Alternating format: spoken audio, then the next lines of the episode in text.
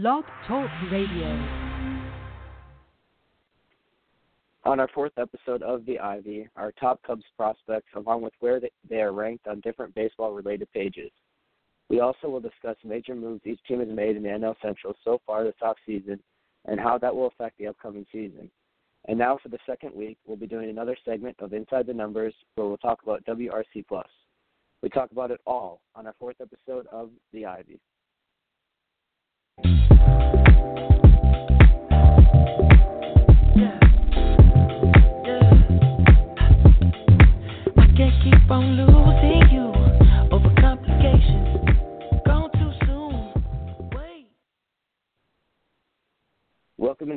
Episode of The Ivy. As myself, Thomas, and my partner Max will be here with you for the next 45 minutes to dive into everything Cubs related. If you like the Cubs, you come to the right place, and we're extremely grateful that you took some time out of your Sunday night to join us here. Max, how are you doing tonight? I'm doing good. All right, well, we'll be talking about the Cubs' top prospects within the system, and also we'll preview the NL Central as we'll talk as we'll look at what other teams in the division have done so far in the off season. And then we'll have our second edition of Inside the Numbers as we'll be looking into WRC Plus, or also known as On Base Plus Slugging. Lastly, make sure to call into the show by calling the number 845-277-9345 to join us and ask a question or comment on anything Cubs related. And also, go on to StubYard and use the promo code DPN10 for 10% off any tickets for every event. So, Max, the first one we're having today is the mailbag, and I'm going to kick it now to Benson for the first question. All right, first question is from Ballstop.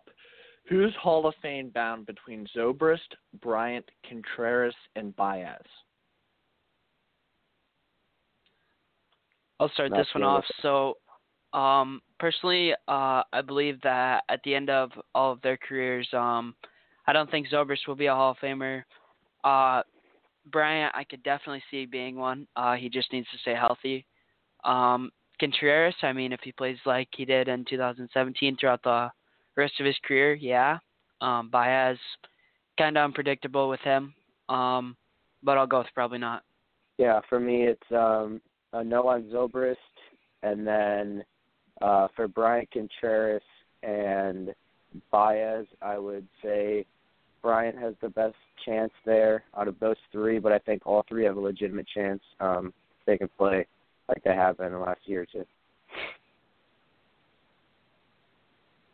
All right, um, uh, Benson, do you have a second question for us? Yeah, similar questions from Maryland Terps 19. What do you want uh, Zobrist, Bryant, Contreras, and Baez to accomplish before their careers are over? Thomas, you can so, start this one. Okay. Um, so for me, I would say that Willson Contreras just to keep up what he's doing. Um, I think for Contreras, it's a matter of uh, you know, last year's struggles and the year before that with the team not being able to, you know, go all the way. Um, that hasn't fallen anything on Contreras. I think he's done everything he possibly could. Um, so just continue what he's been doing. Uh, same goes for Bryant. Uh, obviously, he had the injury, the shoulder injury, but uh, we hope that he can come back healthy. We've seen what he could do uh, in the 2016 season when he won MVP. Uh, so I think uh, much like Contreras for him, just keep doing what he's doing. Uh, and then a little repetitive as well, but for Javier Baez, you know, as runner up in the uh, MVP talk or MVP race last year uh, behind Yelich, uh, I don't know how much more else he could do than to continue to stay in that um, in that conversation. And then for Zobrist, obviously it's the end of his career or close to it. Um, so uh, just to continue to be a player that can uh, get on base for the for the Cubs this year, um, and uh, whether or not he has a future with us, I'm not sure. But uh, for what I want him to do is just uh, continue to get on base and uh, be able to perform like he has, like a seasoned vet, whenever Maddon calls on him. How about you, Max? Uh, personally, um, I want Bryant Contreras both to stay healthy, and I think they can keep up their success that they've had. Um, Zobrist just to stay a leader and get on base, like you said, and uh, mm-hmm. Javi to limit the sw- the swing and miss balls. All right, Benson, is there another question? Yeah, this question is from Ari. How far will the Cubs go this year? Max, you can go first. Um, I think with our current roster and if we're healthy, I think we can uh, make it to the World Series. Comes down to um, uh, how your players do in the playoffs, and I think I mean, I definitely wouldn't. Uh, I wouldn't go against someone who said we're only going to make it to the NLCS, uh, but I, I really see us making it to the World Series. Yeah, and as for me, uh, much of the same. I think that a safe prediction for us would be the NLCS. Um, we'll talk about it a little later on the episode. When we talk about the NL Central, but I still think we're fa- we're the favorites to win that. And I think that uh, last year was honestly, uh, you know, kind of lightning in a bottle. We were really unlucky in that last month. Uh, so I think that was more just kind of a one-time thing. I think we can get back to the World Series uh, like we saw previously. Uh, so Benson, We'll go to one more question now. All right, this question is from Elite. When will the Cubs win the World Series again? So for me, um, I like to think this year. Um, I Cubs don't win the World Series within the next three years. I'd say as well. How about you, Matt? Uh, yeah, I agree with pretty much everything you just said. I think um, our next three three years are really our window over the next 10 years to win the World Series. And after that, um, players' contracts are up, and you have guys retiring like Zobrist, possibly Hamels, guys leaving. Uh, so yeah, I think really over these next three years, I think there's going to be another trophy in Chicago. Absolutely. So now we'll get into our first topic today. we touched on a little bit last week um, and that is our top prospects within the Cubs system.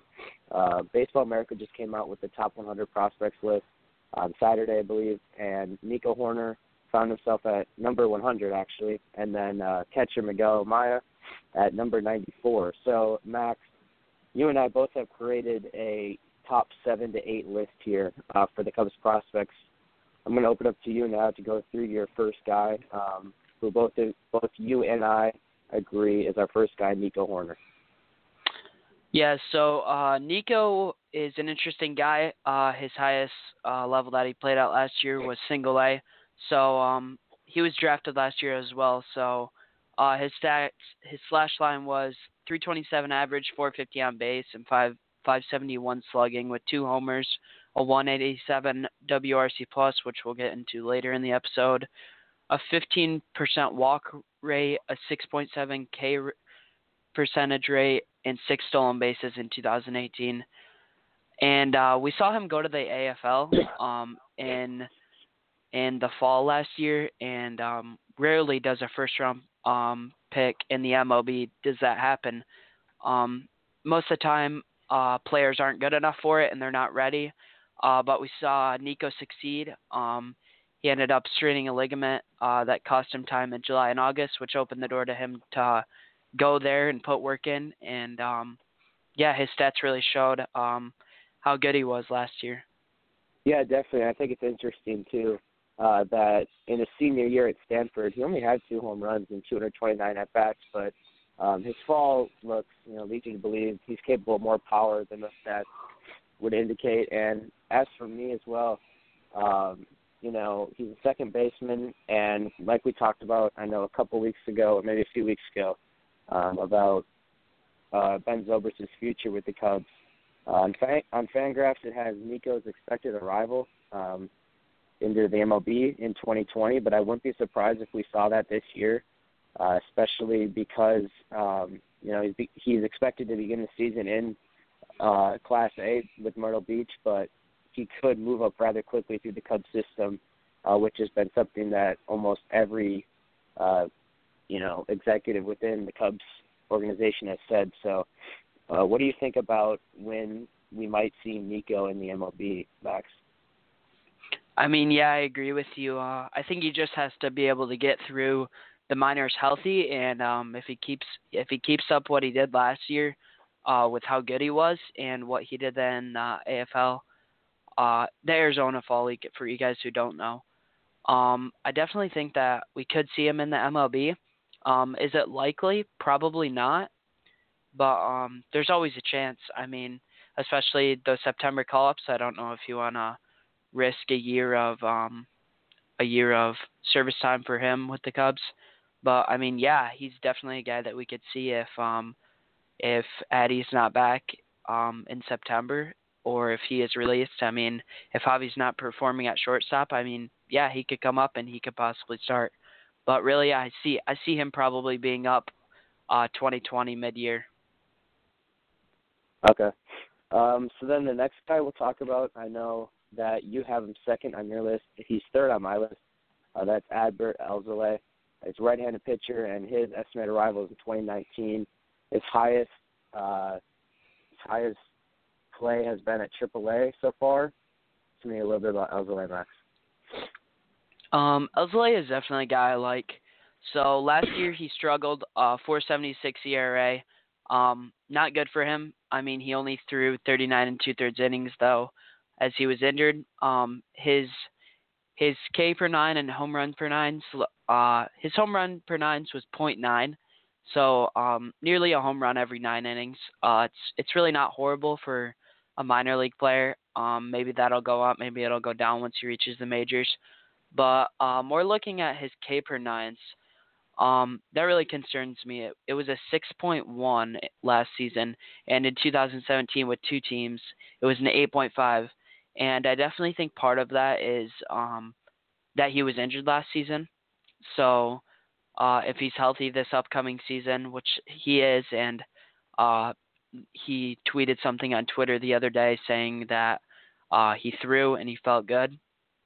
So we're definitely hoping that um, he's up in the majors, and I'm sure he will be uh, mid-year, if not if not a month into the year, and we could see him. Um, I mean, in the rotation, if someone's not hit, I mean, if Hamels isn't hitting or Quintana isn't hitting like he ha- hasn't in previous years, um, yeah, he's definitely a guy um, that we could see in the majors. And if he pans out, uh, I could see him being uh, a guy like Trevor Bauer, um, a flexible guy, uh, struggled in the first few years of his career, um, but just in this past year, uh, he really he really came to be who he was supposed to. And if Alzolay comes out to who he's supposed to be, um, I could definitely see him looking like a like a Trevor Bauer guy. Yeah, and much a little bit like uh, Trevor Bauer, he lacks a little bit bit of height, but he's a great athlete with uh, plus arm speed and that fastball that's generally sitting about mid 90s and touching high 90s possibly. He's really good command of. Um, and you know, you said that he could possibly enter the starting rotation uh, if Hamels or Quintana aren't living up to their to what we need of them. Uh, but what do you do? You think Alzolay could be a possible, um, you know, this is kind of going far down in the future, but a possible ace or you know, really solid number two uh, in his future, or do you think he's gonna resort back to a like a really good reliever role uh, for his future in the MLB? Um, I think I think for him it's really staying healthy. So if he stays healthy uh, this upcoming year, I think that's going to be one of the determining points for him. I mean, uh, Cubs executives have looked at him, and it's hard to tell if he's going to be a good reliever or um, a possible number two starter, or even number one, like you were saying, an ace.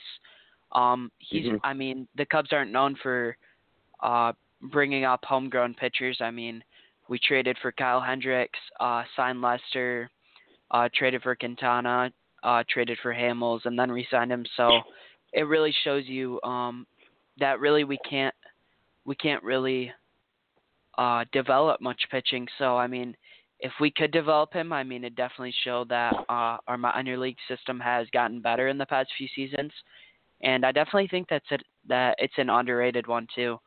So I definitely could see um, Alzolay um, being a number two or number one starter in the near future, uh, but I think that's something that um, that his arm and the rest of his body will will show. Yeah, definitely. Um, so for our next guy, uh, you have him third. I have him second.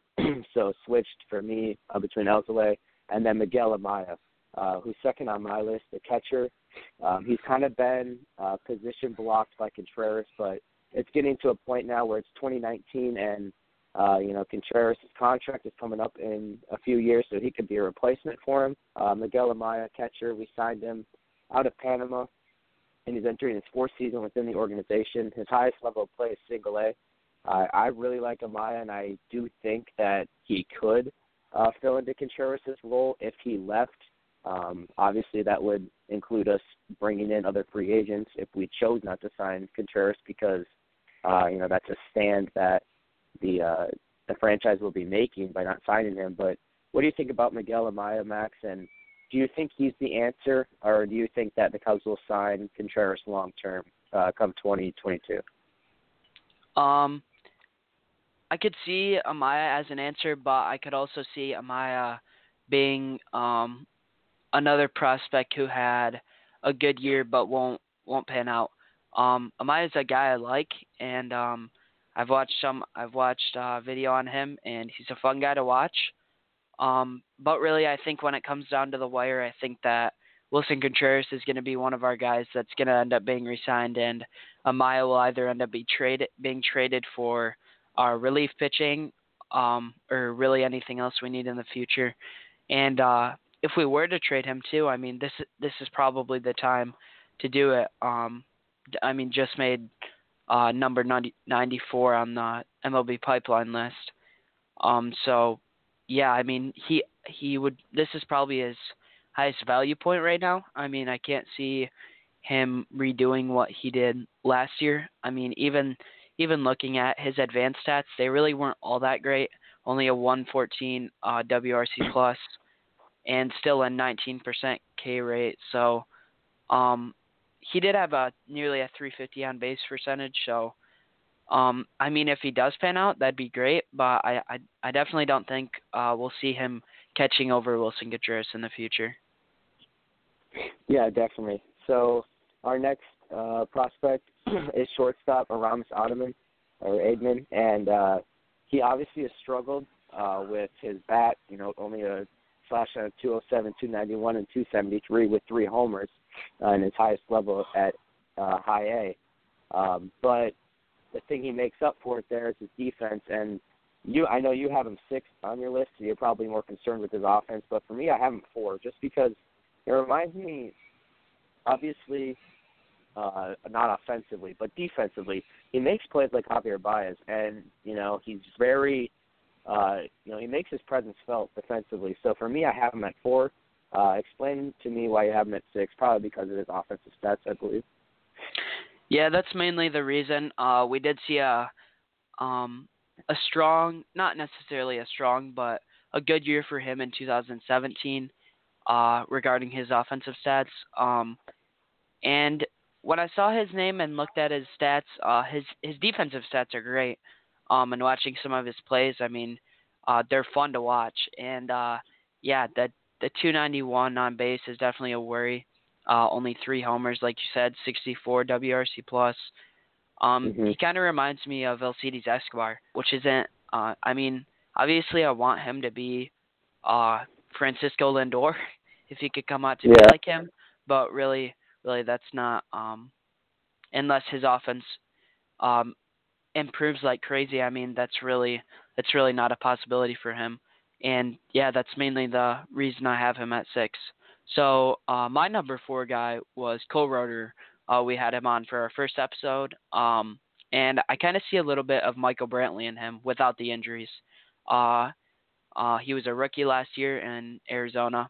Uh, 354 on base, five homers, uh, 129 WRC plus, thir- and 13 stolen bases too, which is something I really like seeing. Um, a lot of people say that stolen bases is overrated, but really, uh, the more I look at it, the more I like it because it means you have a guy that can reach base like him. Like I said earlier, 354 on base, um, and yeah, and then he so he hits a single, and then he's on second if he steals a base. So really, it's not a single; it turns into a double. And so mm-hmm. um, when I when I see guys who, with um, with stolen base numbers that are large. That's something that I really like seeing. But one thing that was worrisome was his 23% K rate. Um, and his his five homers really not really not a worry to me. Uh, the rest of his stats kind of make up for it, and obviously he has a lot of a lot of room to improve. Uh, but obviously he still has a lot of time to do it as well. Yeah, um, for me, I have Roeder uh, right after. Uh, I have him at five actually, um, but for me, I just think there's a little bit more to go for him. Uh, he actually reminds me of Albert Almora in a sense, just because um, you know we don't see like great or big um, home run numbers, but the ability to get on base, like you said, 354 on base, um, and just playing that same position uh, too as Almora uh, makes me uh, you know believe that he's a, a little bit like him uh, comparison wise. But for me, I just don't. I it's hard to see where Cole fits right now. Obviously, he's young, um, but with the estimated time arrival by Fangraphs for 2022, obviously three or four years down the road, we'll have to reassess. Um, but I think Almora is one of those guys I'd like to keep in Chicago for a while. So um, he may have to switch positions. You know, we've seen not just Almora be exclusively center field, but um, that that's where I lie on him. Do you agree with that, or? Um, I don't necessarily agree. I mean, I I, I see where you see Almora in him. Uh, mm-hmm. I don't see I don't see Almora as a long term answer in the outfield though. Um, his on base percentage was low. Um, I mean, I, w- I, I wouldn't be surprised and I wouldn't be upset if the Cubs did re-sign him, but I don't see him getting twenty million dollars. I mean, maybe ten would be reasonable. I mean, ten to fifteen, somewhere in that range. Um, but I don't, I really don't see him being being an answer because um, we have quite a few outfield prospects, and I definitely think uh, that's a strong suit of ours that we've been able to develop up through our system. Um, and that's looking at Happ, Almora, and Schwarber. Um, obviously, they all haven't um, necessarily lived up to who they uh, were drafted as, but um, maybe that's something that will happen. I mean, if Almora can keep up the great defensive plays and uh, start start hitting more at the plate, I mean, that's I mean, I wouldn't be surprised if he was on the team in in 2024. Yeah. All right. So we're gonna get to one more then, one more prospect, and that's uh, left-handed pitcher Justin Steele and his highest level so far has been Double A. And like many of the other starting pitcher, starting pitching prospects in the Arizona Fall League, uh, missed some time during 2018 season as he went down with Tommy John in August of 2017. Uh, we saw him have a 46 and two thirds innings with a 2.31 ERA. Pretty impressive there. Um, what do you think about Justin Steele, and who would be your MLB comparison for him, Max? Um, Steele is definitely a guy I like as well. Uh, he went to the Arizona Fall League. Uh, also missed time in 2018. That's why he only threw 46 and two thirds innings. Um, so yeah, he's definitely um, a guy I enjoy watching. Uh, and when I watch him and when I've seen things of him, he reminds me of Steven Matz with the with the Mets. Um, uh, Justin Steele, his fastball uh, usually ranges from 90 to 95 with about an average sink.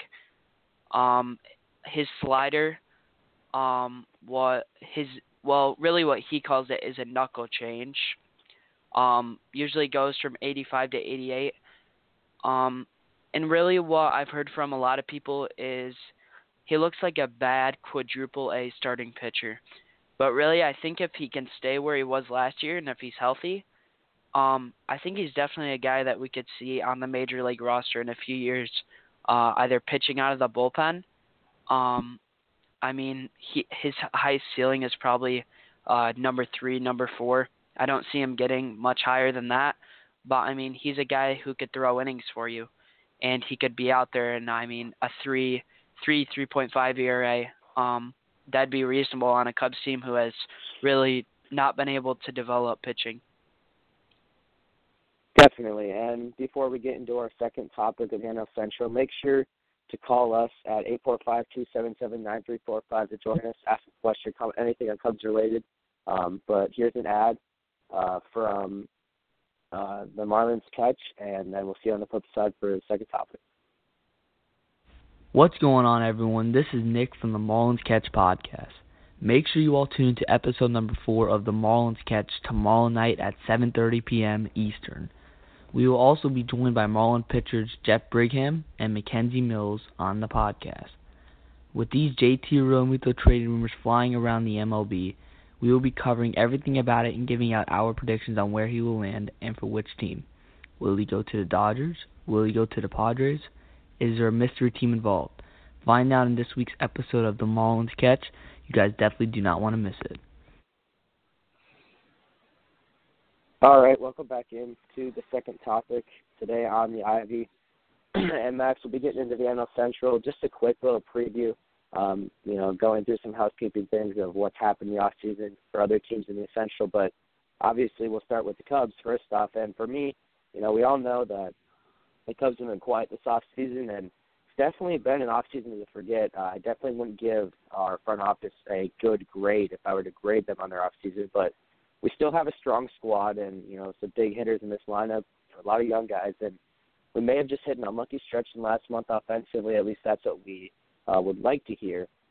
And for me, I still project us to win the NL Central. Um, it wouldn't help to get a couple last second, uh, you know, last second adds and transactions before free agency ends. Um, but it, it'll definitely be at least a three-way close race for the division between us, the Brewers, and the Cardinals. For me, uh, what do you think about that, Max? I mean, I definitely see the Brewers falling off from where they were last year. Um, mm-hmm. Yelich, uh, an MVP candidate, um, and really the Bryant injury hurt us a lot. Um, I don't want to touch too much on it because I could probably go the whole night. But um, I mean, I think both Javi Baez and Christian Yelich will both fall off from where they were Lester. Um, and I definitely see Rizzo and Bryant both jumping back on. Um, I'd guess that last year will most likely decline as well as Hamels. Um, but I still, I, I, I definitely see us coming out with the division. Um, and really, I see the Brewers being um, an 80, an 86, 88 win team. Uh, I don't think that. I mean, they did sign Yasmani Grandal, uh, but they did lose Joakim Soria and Jonathan Schoop, even though uh, he wasn't all that great. Um, but really, I don't see them doing all that great without an ace. Um, if they were to trade for Madison Bumgarner, yeah, I definitely put them um, right up with us and the Cardinals. Yeah, and um, the last thing about the Cubs I'd say too is that you know we didn't have Brandon Morrow in the last uh, couple months there, and that it definitely hurt us. Um, but as for the Brewers, I also agree. I think uh, they come back with some. I think regression hits them a little hard. Um, you know, after you know they beat us, and then in the game 163, and then they swept uh, the Rockies, and then the Blues in there, but in, in LA. But they did sign Yasmani Grandal, and um, I do think Yelich regresses, like you said, but they still have a healthy Yelich, and you know, if Yelich, Braun, Cain, Aguilar, and Shaw all be all can become healthy, um, or you know, not become healthy, stay healthy, I should say. Uh, they're still a contender, uh, not just for the NL Central, but um, they might be better than everyone thought, and maybe they didn't overperform necessarily uh, last year's. But I think that the Cubs will still win the division, and I do see the Brewers getting a wild card spot, and most likely I predict them to win that game. Um, but the next team up is the Cardinals, Max. Uh, we know Paul Goldschmidt and Andrew Miller were both two great additions. Uh, we can't deny that as much as we'd like to, but um, you know, at this point, I just don't see it in their starting pitching. Um, Miles Mikolas, uh, you know, as your ace, I think he gets hit with regression. We saw a great year out of him. And outside of Goldie, Ozuna, and Matt Carpenter, um, I don't see a whole lot from in that lineup. And you know, what what do you think about that, Max? I think the Cardinals definitely will give us some tough division games, and we'll be within you know six, seven games of the division at the end. Uh, but I I still think the Cubs have them. Yeah, I agree with you. Um, like you said, Goldschmidt and Miller both great additions. I see I see the Cardinals being a little above the Brewers. Uh, I definitely think Goldschmidt will have uh, I mean just as good as the rest of his career. Uh, Miller yeah. uh, obviously better than last year. Um, probably probably declined from where it was in 2017. Uh, but he'll be a good reliever who he has been in the past. And like you said about Mikolas, um, yeah, I think he'll definitely regress. I think yeah. Uh, there's really no there's really no argument about that. Yeah, and so then um, the next thing we'll talk about is Cincinnati Reds. Uh, definitely more of a frisky team now with Alex Wood and Puig and Matt Kemp coming from the Dodgers.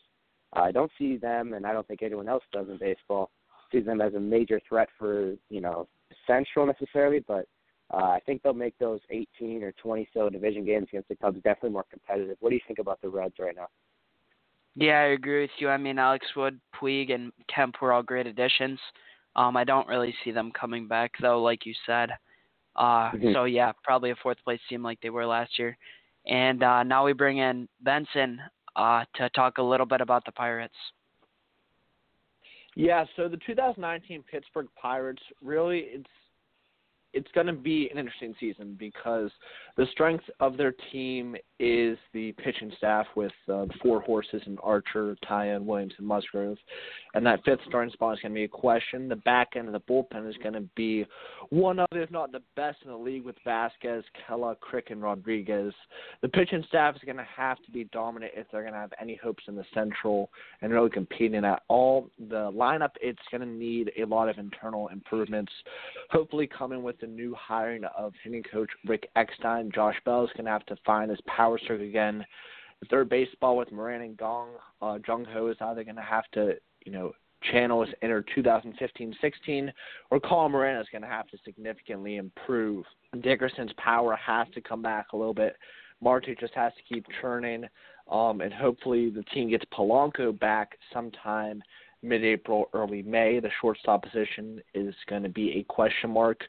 But overall, at the end of the day, for the Pittsburgh Pirates in 2019, the pitching staff is going to be what keeps them in the race, and the lineup is the lineup is going to have to have significant internal improvements, and that's what Neil Huntington and crew are betting on going forward in 2019. All right, thanks, Benson. And I would just say uh, that I agree with the Taillon and Archer and the Vazquez takes, and same with Dickerson and Marte. Um, I think Dickerson and Marte, especially Dickerson, was really fun to watch last year, just from a baseball fan perspective. But uh, I don't, I don't necessarily see it uh, in the back end of the rotation there with Williams and Musgrove. Um, but obviously, a Pirates fan, and you know, you watch Pirates more than me, uh, so definitely, uh, Pirates have always been a team that uh, gives us tough games and you know, they're definitely definitely in the talks there in the Central. What do you think about the Pirates, Max?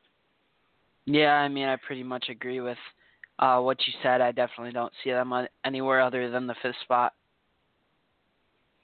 All right. So before we get into our third uh, segment with Inside the Numbers, uh, here's a FanCast ad, and make sure to uh, call us at 845-277-9345 if you have any last questions or comments before we get off.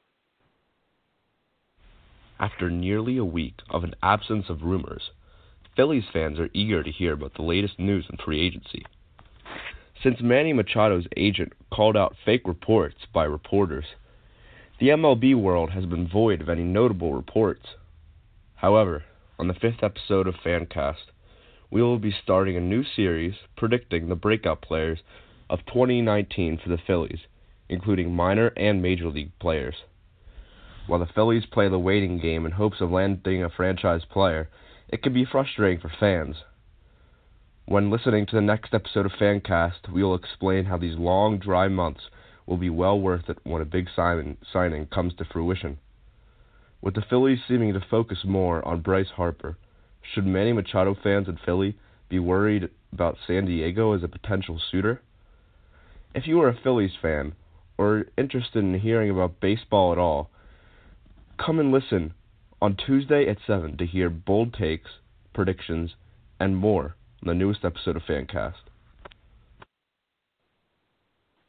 All right, welcome back into the fourth episode of the Ivy. Make sure to give us a follow too. My uh, Instagram's at Cubs Nation 2018 and Max is at Wrigley News. And then also uh, make sure to check out Stubyard. Use promo code BPN10 for 10% off any tickets for every event I know spring training is coming up in March, so if you want to go to, down to Mesa, make sure to grab your tickets. Or for opening day at Wrigley Field against the Pirates, use BPN 10 on Stubyard for 10% off your order. But Max, we'll get into our third topic today, and it's going to be our second edition now, second straight week of Inside the Numbers.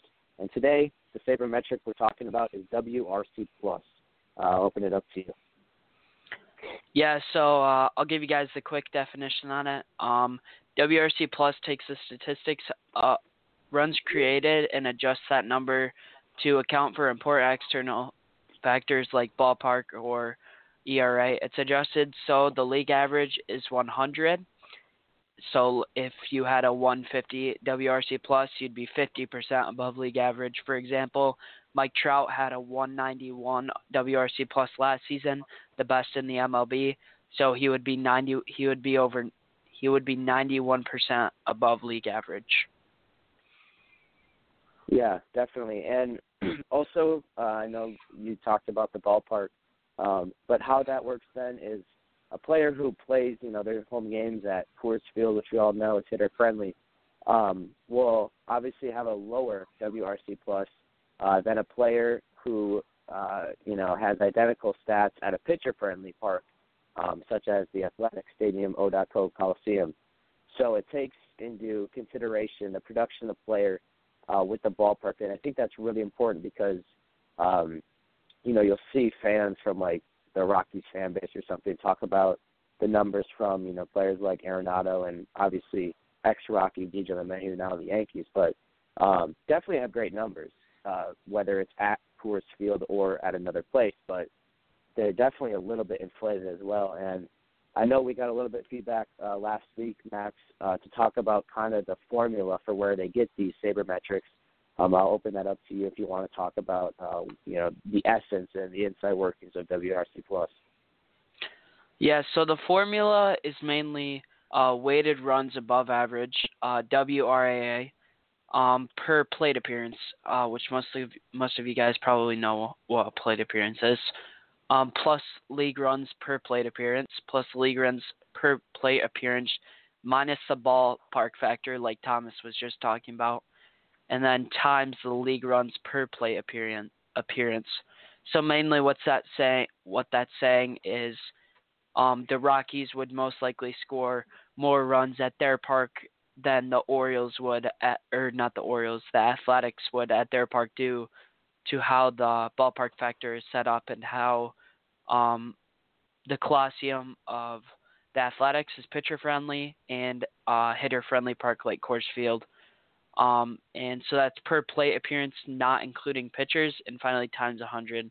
So pretty much why it's useful is um, WRC Plus quantifies the most important part of a batter's job, which is creating runs. It normalizes it so we can compare players who play in different ballparks and even different eras.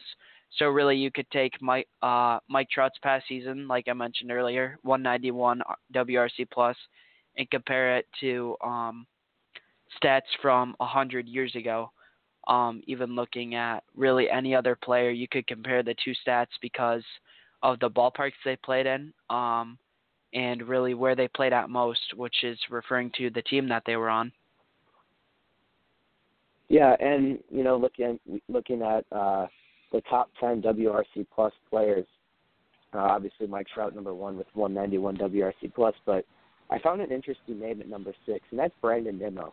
Uh, obviously, on the New York Mets, he posted a 149 WRC plus, and this number was surprising me. Uh, had a uh, at number seven for the Indians, Jose Ramirez. Uh, eight, uh, Arizona with Paul Goldschmidt. Now, obviously with St. Louis, and then Manny Machado and Anthony Rendon. But I think it's definitely interesting uh, when you take a step back, and we already talked about uh, the ballpark changing uh, the stats, and for a player like Nimmo who plays in a somewhat pitcher friendly Citi Field, um, it's definitely interesting to see just how explosive and how you know you know he really made an impact in each game, being that he's number six um, on any list, honestly, in the MLB. It, that kind of surprised me. What are you? What about you, Max? Does anything surprise you on that top ten list? I mean, I totally agree with you on Nimmo.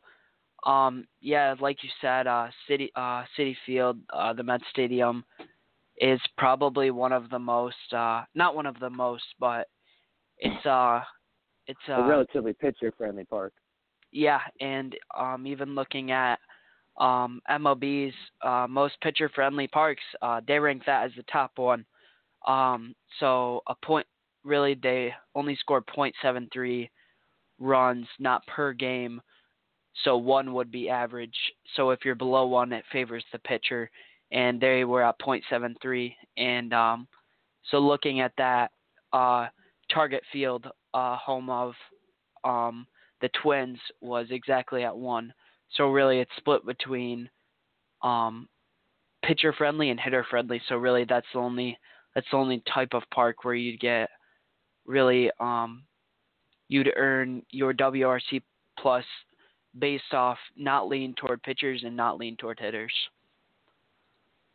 Yeah, and I'm curious also, um, Anthony Rendon at number 10, do you have the Nationals uh, pulled up? You know if they're, I, I know it's not hitter friendly necessarily, at least I don't think.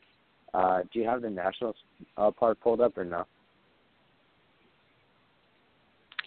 Yeah, so, um, yeah, like you said, uh, the Nationals Park ranked on the list uh, number three, uh, and that's at 1.13, which means it would favor the hitter. Okay, so it's a little Yeah. more hitter friendly than I thought, but still, Anthony Rendon. Um, I know for you and me, uh, we watch enough baseball where we know Rendon is definitely underrated. Um, Yeah. But you know, number ten for any MLB list, especially to the public, uh, it's probably you know compared to these other guys like Goldschmidt, Machado, and Betts and Trout, uh, definitely a name like Nimmo that you wouldn't really expect to be there. And also Alex Bregman at number five. Uh, obviously, he's more known uh, than like Rendon, sort of, but uh, you know he's such a young player that he's found himself in the top five for the stats. Pretty impressive as well. Any closing thoughts do you have? Anything about the Cubs uh, for WRC Plus? Just one last thing. Uh, Javier Baez was the highest Cub on that list, ranked number 24, uh, partially because um, Kris Bryant didn't play all season, so he wasn't playing at away parks as much or Wrigley Field as much. Um, Javi came out with a 131 WRC plus, um, 14 spots away from number 10, and Anthony Rendon had a 140. So really, Javi wasn't that far off. Just looking at the listing, that's what it comes out to be. And one other thing too that I found interesting is Coors Field um, is not the most hitters friendly park. Uh, Globe Really? Life Park in Ar- in Arlington is um, home of the Rangers, which I found pretty interesting. Uh, which could lead you to think um, that could be a possible pull for Bryce Harper. Yeah, that's interesting, and I wouldn't. I, I guess I'm not so much surprised about it because um, we we saw, especially last year, uh, how hot it was in some of those games, and you know we saw like ten to nine games in the third and fourth inning. It was pretty crazy, but definitely interesting. And I think the uh, Bryce Harper uh, thing you're talking about there is, is interesting as well. But with that, Max, it's going to wrap up our fourth episode of the Ivy podcast here on January 27th. Uh, we look forward to seeing you guys next week on February 3rd for our fifth episode. Do you have any closing thoughts, Max? Nope. All right, so the specific time will be to be determined. Um, I know that there is possibly a workings for 3 Eastern time next Sunday, but, uh, you know, we'll let you know via Instagram. Follow me at Cubs Nation 2018. My name's Thomas, and also my partner Max at Wrigley News. But as always, go Cubs go, and we'll see you here next week on February 3rd for the fifth episode of The Ivy. Thanks, guys.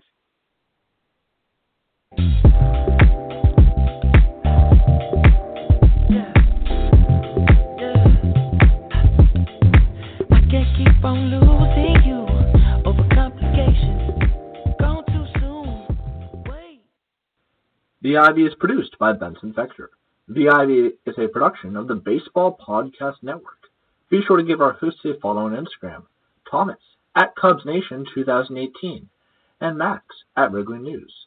For more of the Ivy content, be sure to head over to our website at baseballpodcastnet.com. And be sure to give the Baseball Podcast Network a follow on all their social media platforms. Instagram at Baseball Podcast Net, Twitter at Baseball Podcast One. That's P O D C A S One. YouTube at Baseball Podcast Network and SoundCloud at Baseball Podcast Network. Thank you for tuning in to the Ivy. We'll see you next week.